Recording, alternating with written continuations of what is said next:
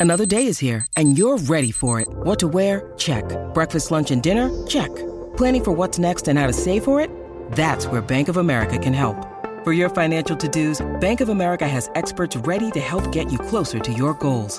Get started at one of our local financial centers or 24-7 in our mobile banking app. Find a location near you at bankofamerica.com slash talk to us. What would you like the power to do? Mobile banking requires downloading the app and is only available for select devices. Message and data rates may apply. Bank of America and a member FDIC.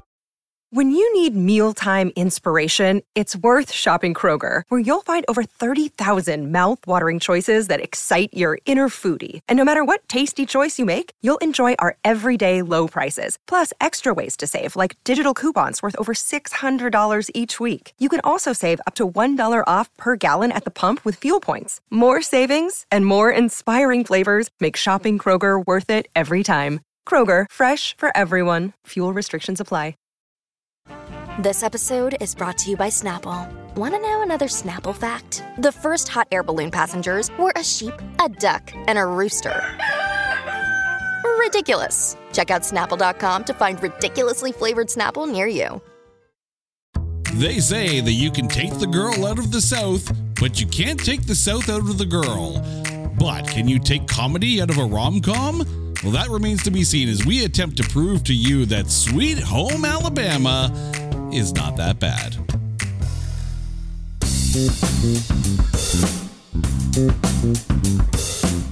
Welcome, welcome, one and all, to It's Not That Bad, the podcast that looks for A grades in B movies. Now, when it was pitched for us to do the movie that we are talking about today, anytime I hear the words Sweet Home in Alabama in that order put together, my first thought is, oh, yeah, I know that song. It's uh, Werewolves in London. But normally, we don't talk about music on this show. That's for the other show. We're talking about movies today, but we're still going to be talking about Sweet Home Alabama. And here joining us for the first time ever is Vanessa from the Movie Duel podcast. Vanessa, welcome to the show. How are you doing today? Hi, Jason. I'm good. I'm good. Thanks. How are you?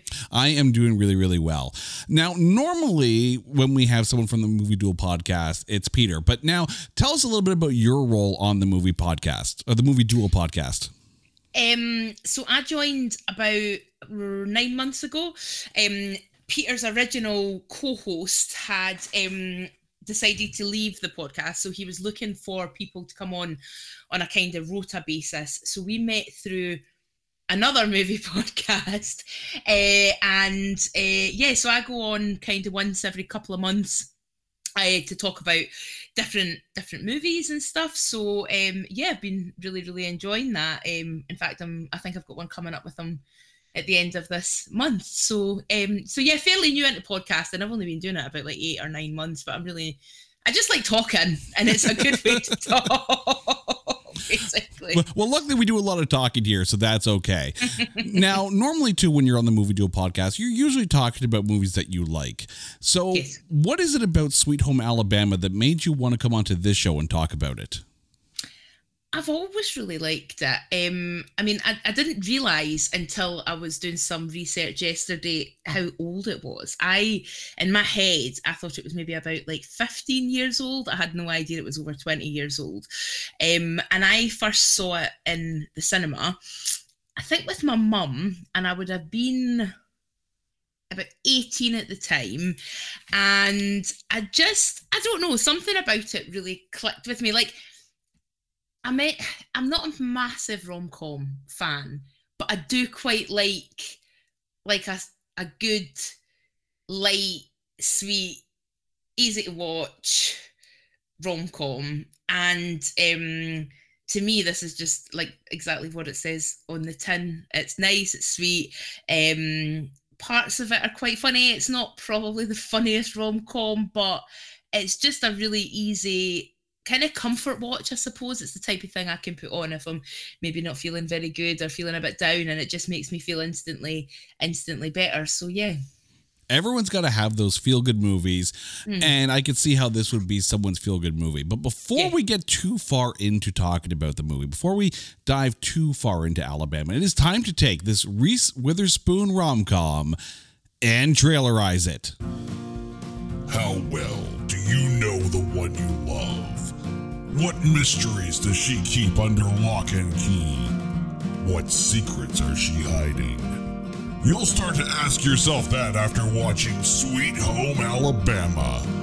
Melanie Carmichael has taken New York by storm after leaving her stormy past behind. Now, on the cusp of marriage, she must return to her sordid past of vandalism, debauchery, and feline combustion in order to get her first marriage annulled. All she needs is the signature of the man she once loved, who holds the pen over her head like a sword of Damocles. One can't let go, one can't wait to let go. Who will give in? Reese Witherspoon is the adorable cat killer in Sweet Home Alabama. Rated PG 13 for Past the Grits. uh I I was waiting for someone to serve up grits in this film. It's it really leans heavily into the, the a lot of those southern tropes. But funny enough, the producer of this film kind of had the same life experience. They left Alabama, changed their name, and made a name for themselves in the movie. So kind of fits feels like it fits, I guess, the uh, the creative aspect of it. But let's get into who's in this film. The movie stars Reese Witherspoon, Patrick Dempsey, Josh Lucas, Candice Bergen, Mary Kay Place, Fred Ward, Jean Smart, and Ethan Embry. However, there is an almost starring in this one. Before we get to the main one, Katharine Towne had a role in this film as Melanie's assistant, who eventually marries Patrick Dempsey's character after the marriage is called off, but those scenes were dropped.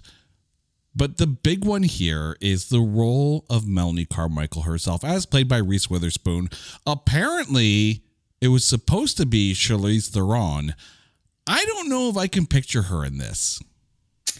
No, I read that yesterday as well, and ah, this is going to sound bad because I actually really like Reese Witherspoon, but at the time, I think Charlize Theron was taking on like meteor roles Whereas Reese Witherspoon, I think she'd only just recently done like Legally Blonde when this came out, and I don't know. I just um, I mean, I think she, I think they're both really good actors in different ways. Like I think Charlize Theron actually, I rewatched The Devil's Advocate recently and I forgot that she was in that and she's actually really really good in it um but no I just I don't know yeah I mean I, I, I don't think I can see it. I think it would be quite a different movie if she was in it.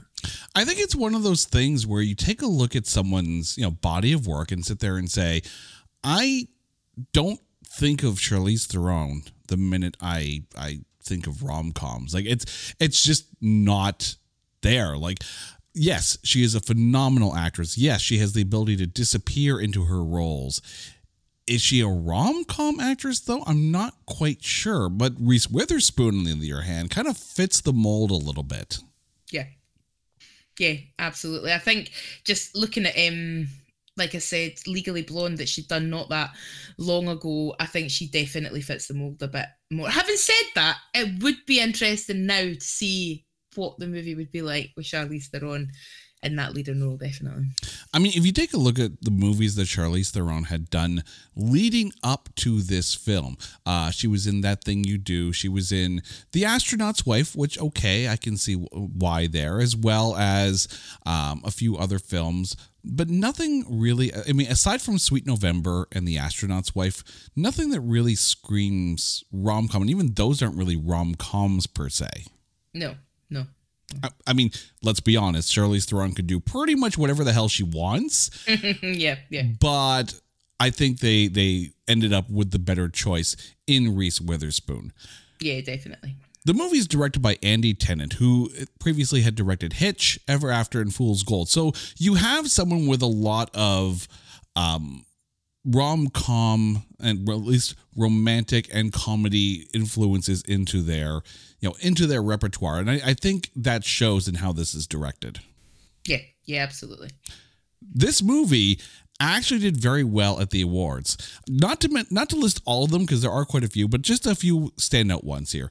At the 2003 GLAAD awards the film was nominated for outstanding film wide release but lost to the hours At the 2003 MTV Movie and TV Awards, Reese Witherspoon was nominated for Best Female Performance, lost to Kirsten Dunst in Spider Man.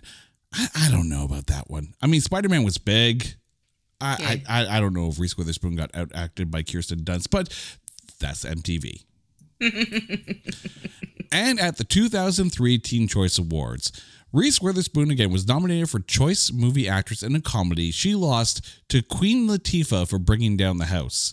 Mm. And hmm. Candice Bergen was nominated for Choice Movie Villain, lost to Colin Farrell in Daredevil. And I can't believe someone lost to any, you know, lost to anyone for anything to that 2003 Dare 2002 Daredevil film, but here we are. The movie, however, did win for Choice Movie Comedy, and Witherspoon and Josh Lucas won for Choice Movie Lip Lock at the box office, this film did very, very well. It had a budget of $30 million. Domestically, it grossed 127 million and worldwide wow. $180 million. Mm. It was the number one film when it was released on the September 27th, 2002 weekend. And yes, you mentioned it. This film is 22 years old, so I can feel the back aching already here. It made $35.6 million, more than double the next next film on the list, which was the debut of The Tuxedo, which starred Jackie Chan and Jennifer Love Hewitt. But the reason why we are here, not because Vanessa said, hey, do you want to actually do this film, is the critics. Over at Metacritic, this film has a Metascore of 45, and over at Rotten Tomatoes, the audience score is a really good 78%. The tomatometer tells a different story at 38%. Now, I recognize that rom coms aren't exactly going to be beloved by critics, but why the hate on for this one? I don't know. I mean, is it because it, it, it, is quite tropey? I think you mentioned that. In fact, there's something I need to ask you because we don't know, like, we don't get these here. What are grits? What are, is it potato? You know what's funny because I I'm Canadian. I just know that grits exist. It it sounds like something sloppy. I've never actually personally had grits. Right. Okay. But and and again, maybe that's just my perception of southern cooking. Yeah, although, yeah. although some of it could be very very good. I just in my mind, grits is something I don't ever want to go down that road. okay, cool. Thanks. I just wondered what they were. Um, yeah, I think it is quite tropey. Um, is it particularly funny? Probably not. It's probably more on the rom than the com side of that. um, is it? I suppose. I don't know. I, I, I suppose it, it must be a combination of those things because, like, I don't think any of the performances are particularly bad. I don't think that. um I think actually some of the performances are actually quite quite good and quite funny. So I think it must just be because of the fact that it is a little bit tropey and there, it's a bit there are stereotypes. There's, I mean, looking at it now, there's a couple of things that haven't aged particularly well. So I don't know if that side of it maybe is is what swung the critics. Or like you said, that critics just generally aren't big fans of rom coms. They just, you know, they're not very highbrow. They don't think much of them damn critics. Mm-hmm. Although it's funny because we talked about grits a little bit, but one actual recipe that they mentioned in this movie, and I had to look this up because I was both intrigued and disgusted at the same time. Bologna cake. And I had to look that? up. Yeah, I, I had to look it up because I'm sitting there going, bologna cake just sounds like something you you say to someone when they're bull you, but yet here is the dish, okay? It is cake made with layers of sliced bologna, cream cheese, and I'm not I'm not even lying. This is exactly what I'm reading off Google here with ranch dressing or other seasoning for the for the cream cheese. And I just vomited in my mouth as I as I think I said it. Who thought this was a good idea to make? This sounds like some drunk on some kind of really harsh hooch and you're like, I, I gotta cook something. What do we got in the fridge? Bologna, cream cheese, and ranch dressing. Well, put it all in a bin and see what happens. Whew. I I I want to know. I want to know, dear listeners. I want to know if someone has actually gone out and tried bologna cake please for the love of god tell me that there is some kind of culinary value in this. I'm curious and frightened at the same time. But before we gross out more of our listeners here let's get to the breakdown as to why this film got the rating that it did. We start with reese witherspoon who of course played melanie carmichael slash smooter because melanie carmichael if that is her real name um, of course, changed her entire identity when she went to New York. But how was Reese Witherspoon in this for you? I think she's perfect. I think she plays it really well. I think she's sweet. I think she's believable. I think, I mean, I like Reese Witherspoon. I like a lot of the stuff that she does. I think she's a good actor, but I think she's good at the comedy stuff as well as like the more serious kind of stuff. Did you see the film she did? Was it what was it called? Was it Wild? The one where she was like camping.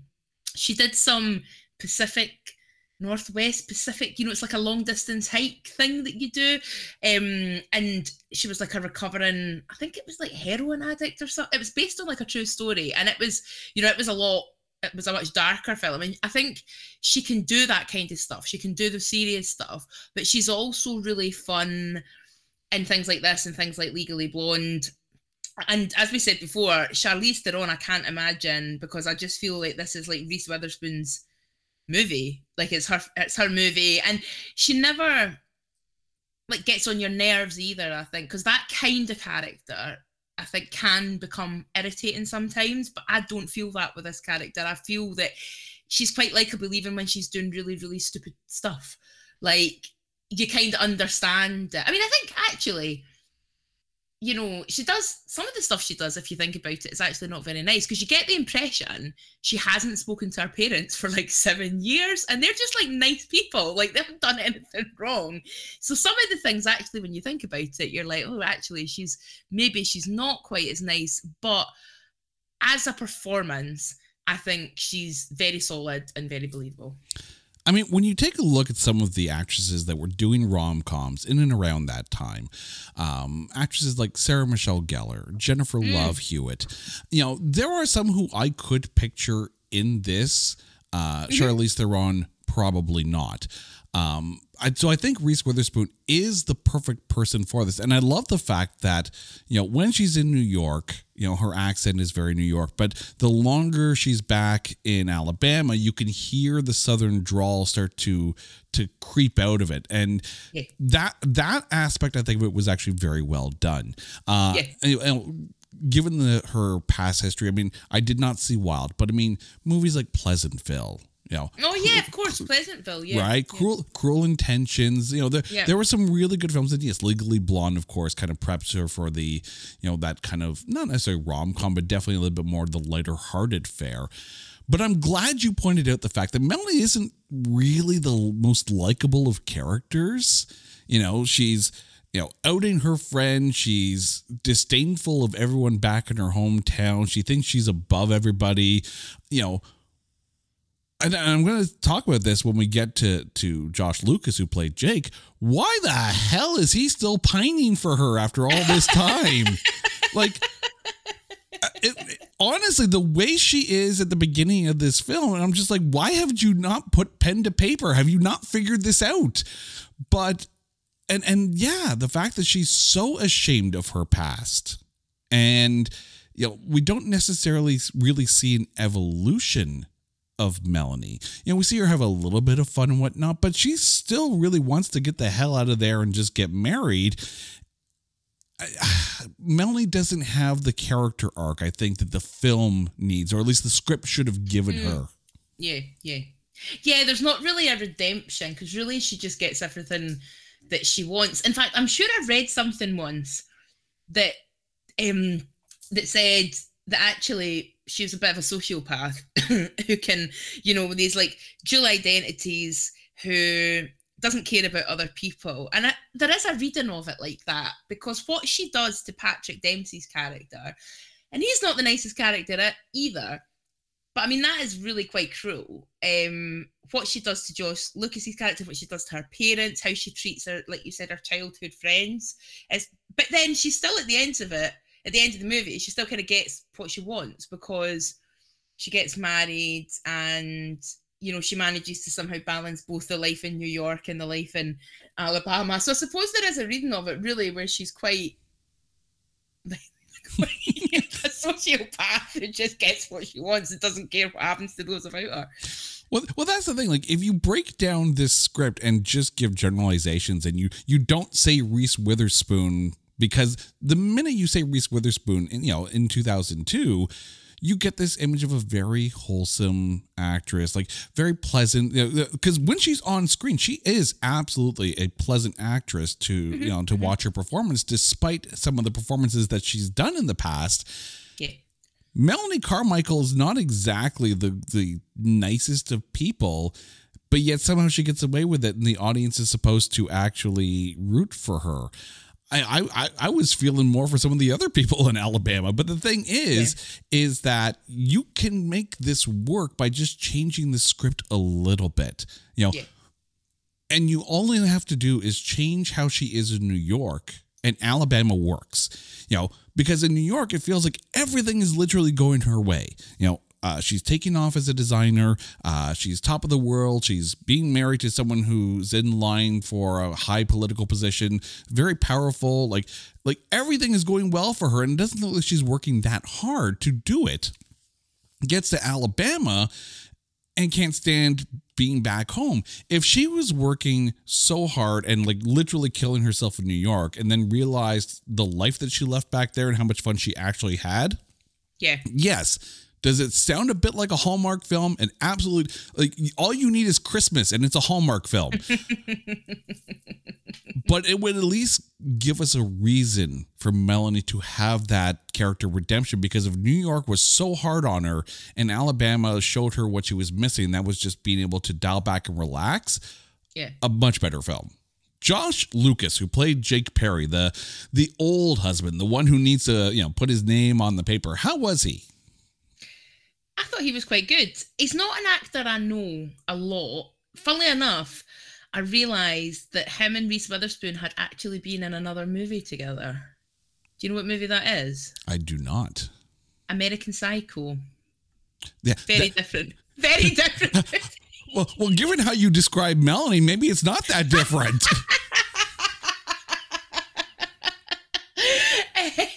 I, I can picture Melanie sitting there pulling out her business card. Look at the look at the quality of this card.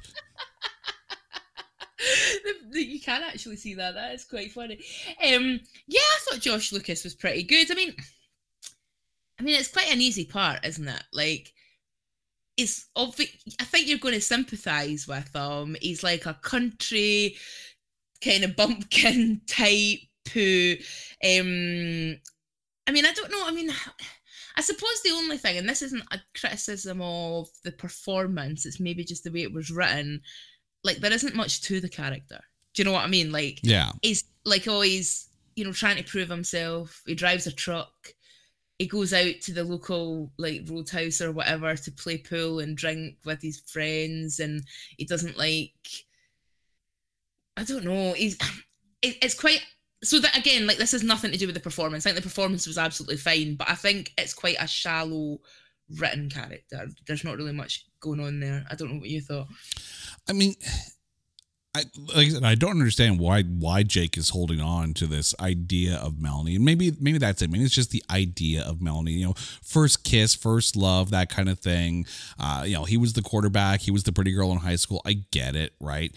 But the thing is, at at least this movie does him justice in that it's the little things that he does. Like when she gets completely pissed drunk and pisses off everybody at the bar, he's at least still making sure that she doesn't drive drunk to get home yeah, and yeah. and brings him back to her parents. You know, yeah. he, he's he's not he's not even blowing her cover at the glass shop when she's there with her New York friends before the wedding, you know.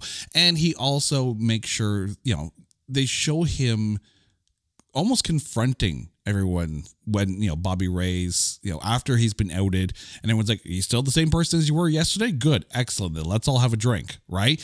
Like these are all really really good aspects towards yes. Jake. So it would have made sense if it was kind of a reverse thing and that you know Melanie still you know in her heart still had feelings for Jake even though you know she left for New York you know that reminder of more you know easier times jake makes sense in this relationship Yeah. Yeah, no, that makes sense, yeah.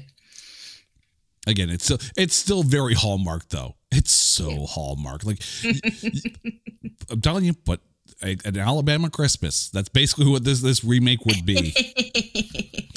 Patrick dempsey as andrew hennings. You said that he you know andrew wasn't necessarily a great guy. I'm i'm curious where that comes from. I get the impression that the whole reason that he's with Melanie is to piss off his mum. Because she she doesn't want him being with somebody like that. She's obviously wanting him to be with some socialite, political, old money people. And like when he proposes and they're in the limo, I think he says something like, oh, I can't wait to see the look on my mum's face, as if that's the only thing that he's interested in. I don't think he's a terrible person, but to me, it's almost just like he's a little boy trying to rebel against his mum, and that's the whole reason for his relationship with Melanie.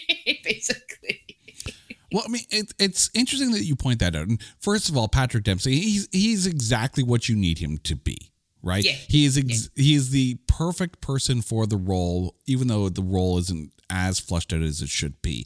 But when you take a look at you know at Melanie, at Jake, and at Andrew, each of them is trying to distance themselves from their past, right? Melanie goes to New York, and even Melanie's mother was saying, you know, I don't want you to end up like I was.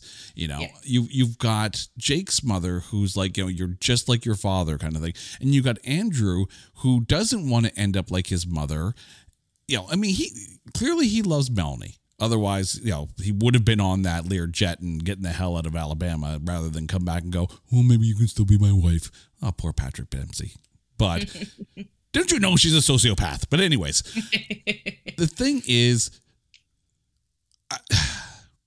I, wish they had developed the relationship between Patrick Dempsey um, and Candice Bergen a little bit more. Like if, if we saw a bit more of the, you know, if she was even testing, like like like, not testing, but but, but basically like getting opinion polls on Melanie and how that affects her and how that pisses off Andrew the fact that you know you know she's that Melanie is nothing to his mother except for um you know public opinion then that would have at least made sense as far as Andrew going yeah no you know what? No the mom's pissed. You go ahead. You you go marry your your your old husband. That that would have made sense. Uh, as it was Andrew didn't feel as flushed and a lot of his motivations didn't necessarily feel as full as they could have been. Yeah, no, that makes sense. I think he could have he could have done with fleshing out a bit. But I think Patrick Dempsey does the job well. I think he's perfect in that role. He's not somebody I don't watch um what's that thing that he's in that um medical thing. Oh, what's it called? There's a medical thing that he's in that he's been in for ages. Uh, Grey's Anatomy. Is it Grey's Anatomy? I think it is yeah Yeah, I've never I've never seen that, but um I think he's like the leading character or something in it. But I think that in this he does the job well. But as you say, it would have been interesting to maybe get a wee bit more about his relationship with. But it just definitely came to me came off to me that he was mainly just trying to annoy his mum. Yeah. I mean, the thing with Patrick Dempsey is that I don't think you want him to be as, let, you know, let, us put this out on Front Street, right? Josh Lucas has that very rugged former athlete kind of look to him, that, that very um, small town handsome kind of thing going on. You don't want Yeah. Patrick Dempsey to mirror that.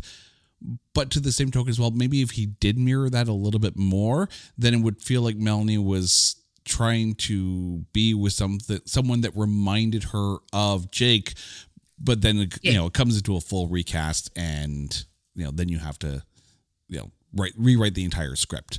So I, I think Patrick Dempsey works in a New York sense Yes. to counter, and maybe that's it. Maybe you you need Patrick Dempsey to be not Southern. You need him to be very New York because that's what Melanie wants. Melanie wants the the entire New York aesthetic, the job, the guy, the life. Like that makes sense. And for that, Patrick Dempsey is the perfect person.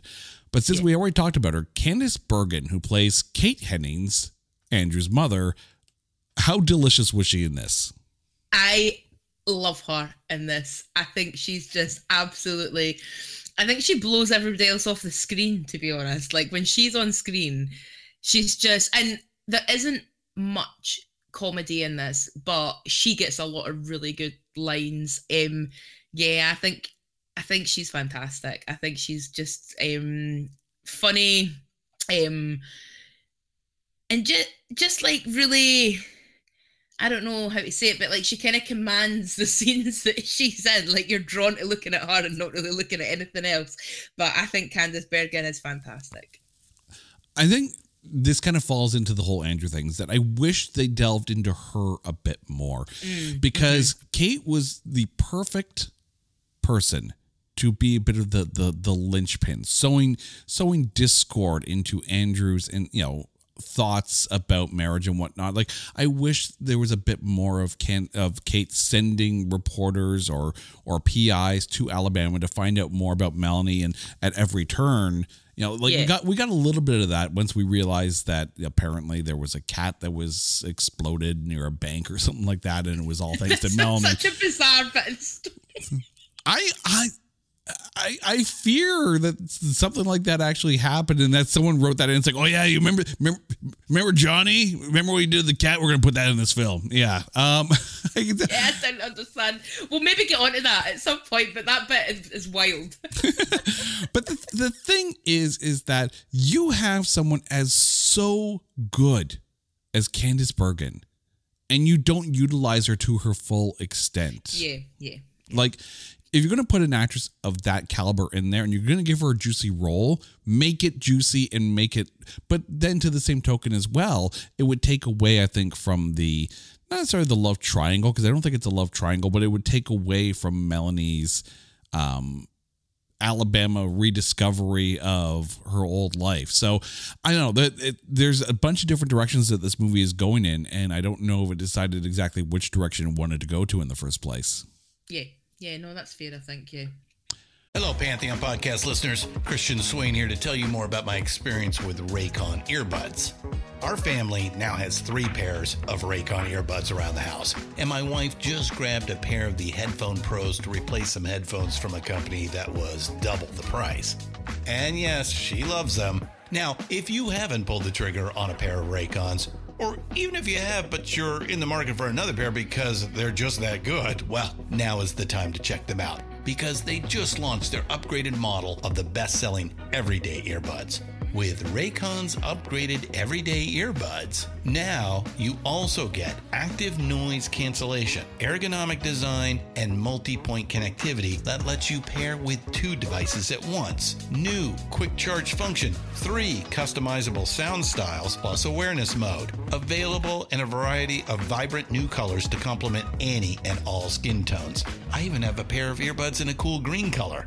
I have tried just about every earbud known to humankind, and these Raycons are fantastic. Seriously, if you've been wanting to check out Raycons, there truly is no better time. You're going to ask yourself why you didn't check them out sooner, and Raycon offers a 30-day happiness guarantee. So, what are you waiting for? Go to buyraycon.com slash Pantheon today to get 20% off your Raycon order, plus free shipping. That's right, you'll get 20% off and free shipping at buyraycon.com slash Pantheon. Buyraycon.com slash Pantheon. Mary Kay Place and Fred Ward, who played Melanie's parents. Um, I liked them. I want to know your thoughts. I liked them both actually. I thought they were I thought they were good.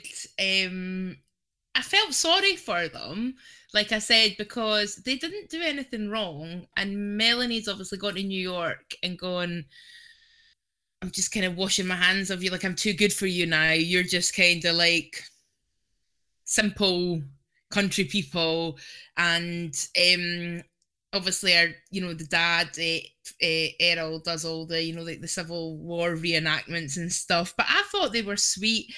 I thought it was quite funny because Fred Ward I only know from Tremors, and he's also called Errol in Tremors, which is a strange one. But yeah, I thought um like with maybe kind of a running theme, they weren't that fleshed out they were fairly one-dimensional characters, but I thought they were both really quite sweet. I probably like like not as performances, but as characters, I probably liked Errol maybe slightly more than Pearl. Um, I don't know if it's just because he, I don't know, he just seemed very much his own person, yeah. Yeah, maybe there was just a wee bit more to him than her, but um, but yeah, as a couple, I thought they were nice and they were like they were believable. The one, the one thing I, I never understood about, about about her mother is that it really feels like the you know the mother is feeling all this guilt because if Melanie felt like she had to get away to discover herself how many how much resentment is her mother feeling about that and is she internalizing it i mean the thing with fred ward i mean a you, you mentioned tremors which of course is an absolute like just cult classic yeah. i remember the first time seeing like or at least knowing of, of watching fred ward was in remo williams the adventure begins which is an absolutely fun film um, but he is very much one of those not necessarily lead actors but he definitely any movie that he's in, he makes that role a lot better. And I think it's one of those things where I like the fact that he's not a bumbling father. He yes. just yes, he, is he a Civil War larper? Yes, he is. Yeah, but everyone in the town is doing it as well. So, and the the fact that you know even Melanie after after seeing her dad, it's like it was kind of fun to watch him surrender. Like like there's the part where we should have seen a bit more. Like Melanie seeing like just the just the relaxed nature of being back home and how she kind of missed that a little bit, even maybe even deep down, and maybe she was denying how much she was missing it. I felt like her parents were there with the potential for showing Melanie what she's missing, but that part wasn't fleshed out. It was almost like, you know, the mom was there to show Melanie's guilt, and the dad was there to show a little bit of, you know, a more relaxed life. Jean Smart, who played Stella, who was Jake's mother. Uh, a, I couldn't believe it was Jean Smart, but B, how was she for you? Yeah, she was fine. I mean, she doesn't have much to do. Like, she's not on screen that often. You don't get to know her as well as you get to know Errol and Pearl. But I mean, I don't know. I don't think I know Jean Smart. Is she? You say her like you know you you've obviously you obviously know her from something else. I'm not sure that I do unless I'm not thinking of something.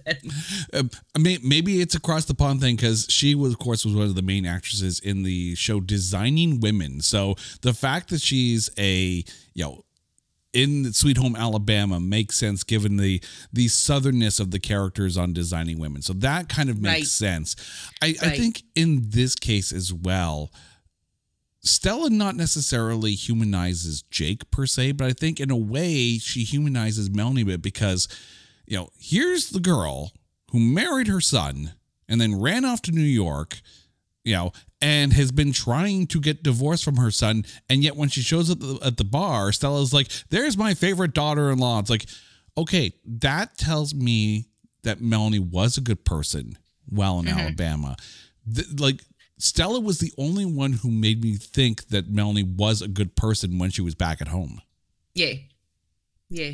Yeah, that's true. She does serve that kind of purpose because she is really keen for them to get back together, isn't she? So she must she must see something in Melanie and she must see something in the relationship. But but no, I thought I thought um as a performance, I thought it was good. I haven't seen or heard of Designing Women, so I don't know if that's something that we maybe didn't get here. I'm not sure, but um, yeah, I've not heard of it. But yeah, I thought she was good. Just really, I suppose maybe the whole purpose of that character, like you say, is just so that it mean it makes you think there's a reason that Melanie and um, Jake should get together. So maybe that's all she really needs to do, I suppose. The other character that helped humanize Melanie a little bit was Ethan Embry, who of course played Bobby Ray. Again, we needed a bit more of characters like Stella and Bobby Ray in that those are the kind of people that are going to give us a reason to want Melanie to get everything good that's coming to her. Mm-hmm. How was Ethan Embry for you? I thought he was really good. I really liked him. I thought he was fun. I thought he um he did show a little bit more of the real um Melanie and, and you got a little bit of depth out of his character. You got to know a little bit more about him. Yeah, I mean, I, I don't think I've seen him in anything else actually, but I thought Bobby Ray was um and quite necessary because out of all the because there's a there's a few of them, the kind of like childhood friends. I think Melanie Lynskey plays one of the others. Um, he's the one that does humanize um Melanie the most, and then there is obviously this little, you know, when she does out him in the bar and stuff. There's that little additional bit for him, I suppose, that little additional bit of his character. So yeah, I thought um I really liked him. I thought he was good if you're unfamiliar with Ethan Embry, we've actually talked about him on this podcast before uh, in the movie Empire Records, where he played Mark. Oh, right. I never knew he was an Empire Records. Right, okay. But he was also in movies, and this, you know, you'll probably recognize some of these here. Uh, Ve- okay. Vegas Vacation, That Thing You Do. Yeah. Can't Hardly Wait. No. No, not not Can't Hardly Wait. No, no, I don't think so. I, I, I can't think, no. Well, he is still acting today, uh, most recently in Last Seen Alive, but in 2018, of course, he was also in First Man. So you know, right. there is a ton of stuff with Ethan Embry in it. But I think the nice thing about this is that, you know, here we have a closeted gay character in Alabama. And they this is the one thing that they didn't do tropey. In that once he's outed, it's just like, okay, cool it, yeah. It, nothing has changed. That yeah. is that is one of the reasons why I think this film definitely got that that GLAAD film nomination. Um, it's important, I think, to have that kind of just nonchalant matter of factness about his sexuality and the fact that that you know Melanie drunkenly outs him and it does not matter. I think that's actually a good aspect to this. Yeah, Oh, definitely, definitely. And as you say, because that could have played a different way. Um, and the fact that it it just nobody really was bothered. Um, I think probably was slightly ahead of its time. Um, so yeah, no, I like that. I, I did like that part of the film. Although I think what she does is pretty horrible. Maybe goes back to the whole social thing.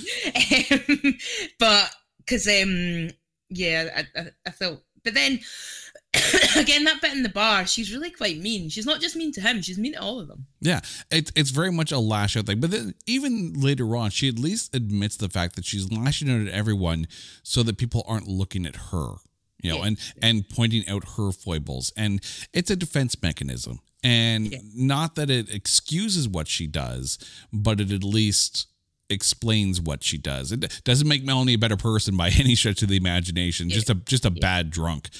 there are a number of uh, of decent namers in this film in smaller roles. Uh, Melanie Lynskey, Rhona Mitra as uh, Melanie's friend from New York, and Dakota Fanning played young Melanie in the beginning of this. You know, yeah. this has a very very good cast, even though you know you some of the names may not have been as familiar to a lot of people at that time.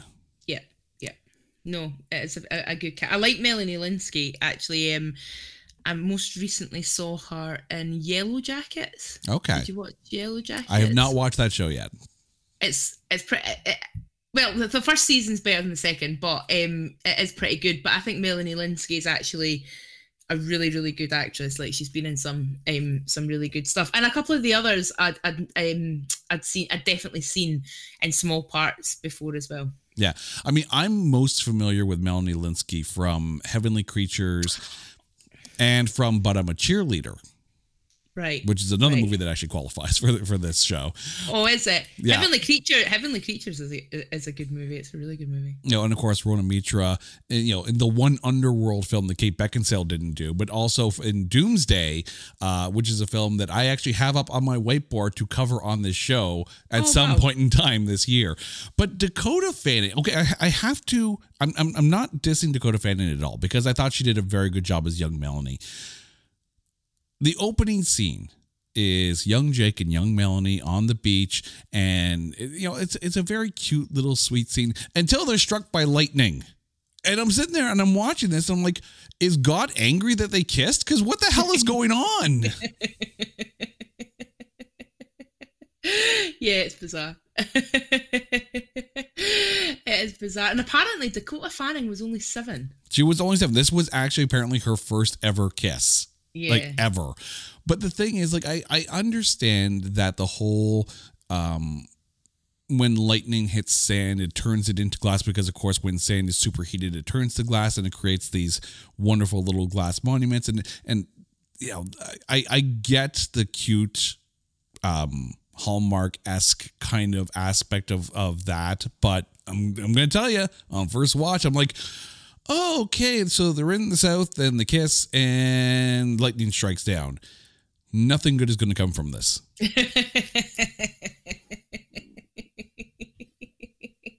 That's fair. These this this is just where my head goes at this point sometimes. But but the key thing here is that I think the pieces are there to definitely work with this. But what stands out to you? Like now that we've sat there and dissected like the actors and the characters and whatnot, what is it about Sweet Home Alabama that did work for you? I think it's just it's straightforward it's simple. It's a simple story. It's not like there's nothing. I mean, apart from Melanie being possibly a bit of a sociopath, there's nothing like dark in it. There's nothing, even like we've spoken about the storyline with Bobby Ray. it doesn't, you know, it just stay. The whole movie just stays like light and it's sweet, and you know things work out as I think you're supposed to think that they should do by the end. And I think you hope that maybe it doesn't come across so well on in the film, but you kind of hope that Melanie has like learned a lesson and realised that she shouldn't be ashamed of where she comes from, and she's re. Uh, what's the word? She's like reunited with all her kind of childhood friends as well that she'd maybe lost touch with, and I think as well there's this sense of this like small town. Like I live in quite a small town and i do quite like and it is a bit tropey but this idea of this kind of like southern tight knit close knit community and um you know this bar that they all go to and they all know each other and um like i'm not much of a city person. I do like smaller towns and you do get i suppose maybe this is something actually because i live in scotland there are little towns in scotland that are probably like little towns in the south.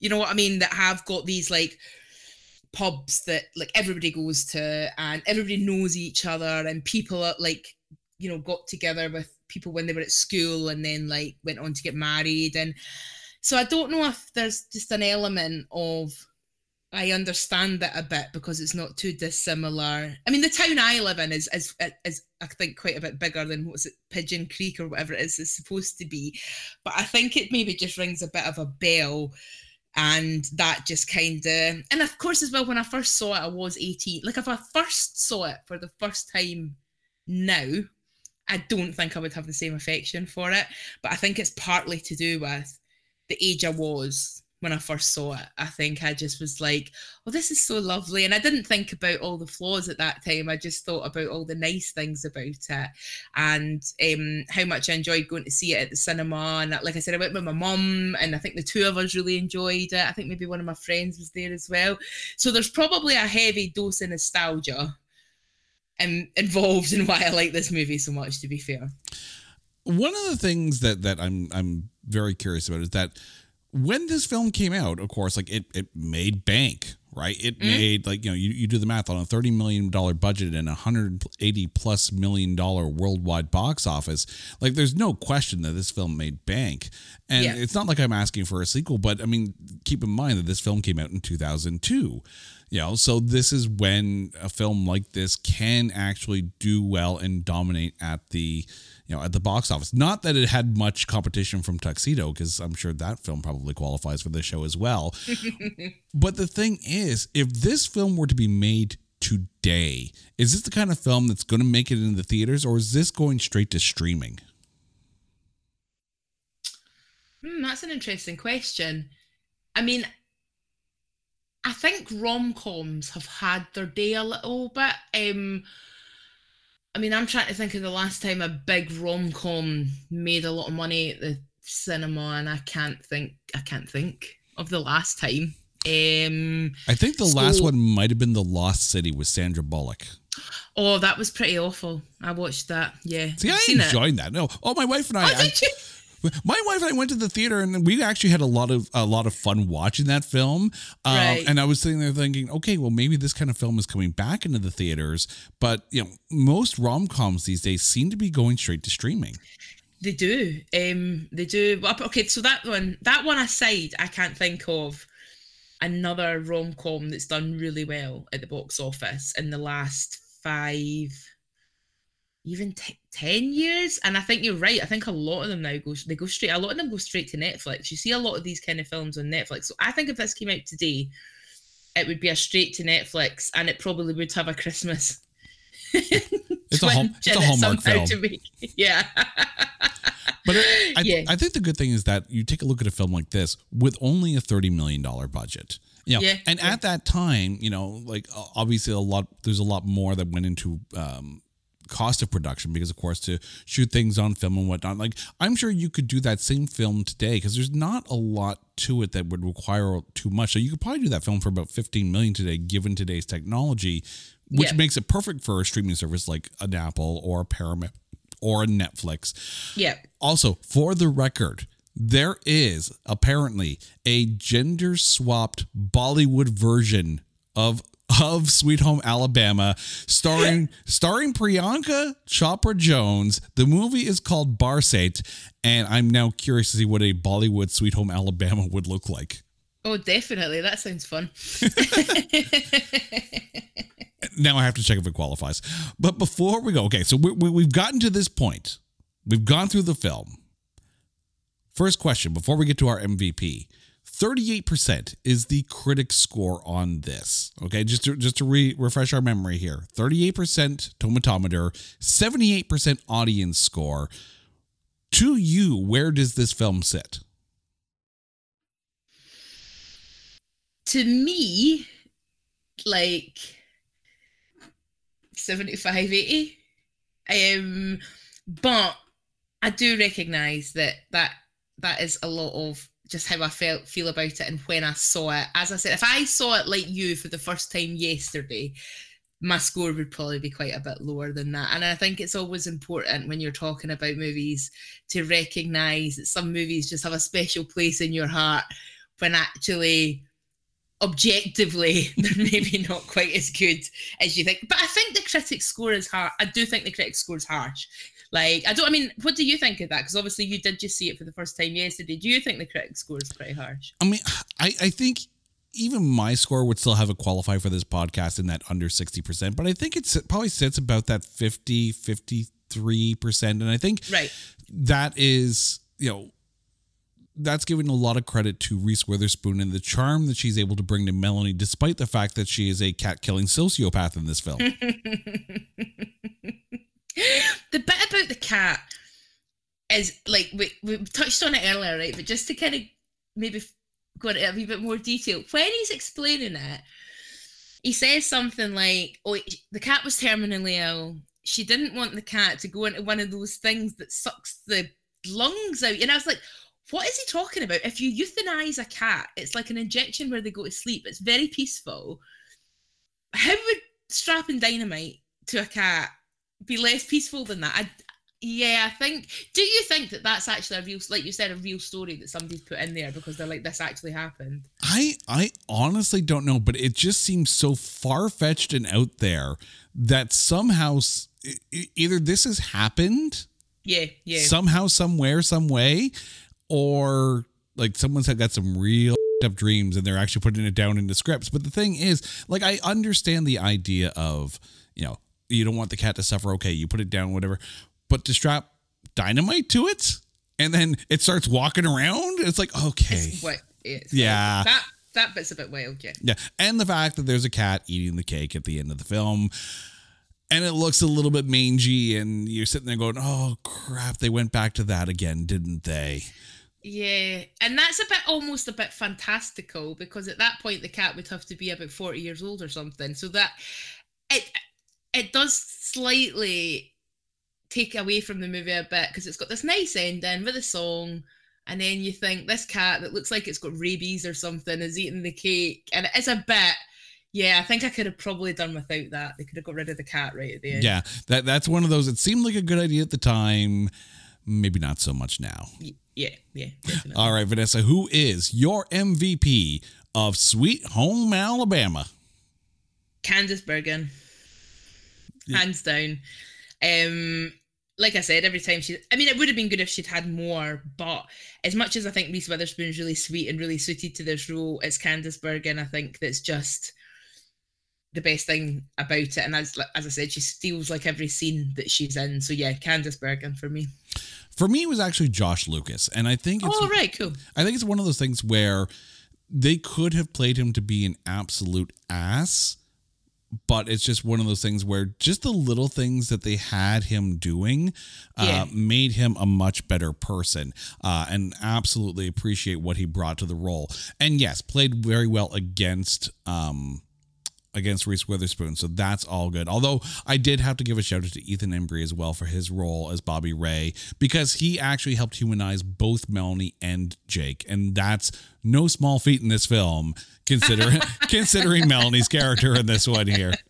Vanessa, thank you so much. Before we go, please let our listeners know where they can find you and the Movie Duel podcast out there on the interwebs. Movie Duel podcast everywhere you get your podcast. Basically, I am also on Instagram at Vanessa Cordner, and um, yeah, come and find me if you want to say hi. Thank you so much. And to you, our listeners, thank you for so much for listening to this episode of It's Not That Bad. Now, you guys know the drill. If there's a movie out there that you think is unfairly maligned or is just so bad that there is no way in Alabama that we can find anything good to say about it, hit us up on social media at Not That Badcast or go to our website at notthatbadcast.com. And while you're there, make sure to check out all of our other shows as well as our guest appearances page where you can hear me on the Movie Duel podcast as well on one of the quick draw bonus episodes. Vanessa, thank you so much. Listeners, thank you so much. This is It's Not That Bad, a member of the Pantheon Podcast Network. Take care.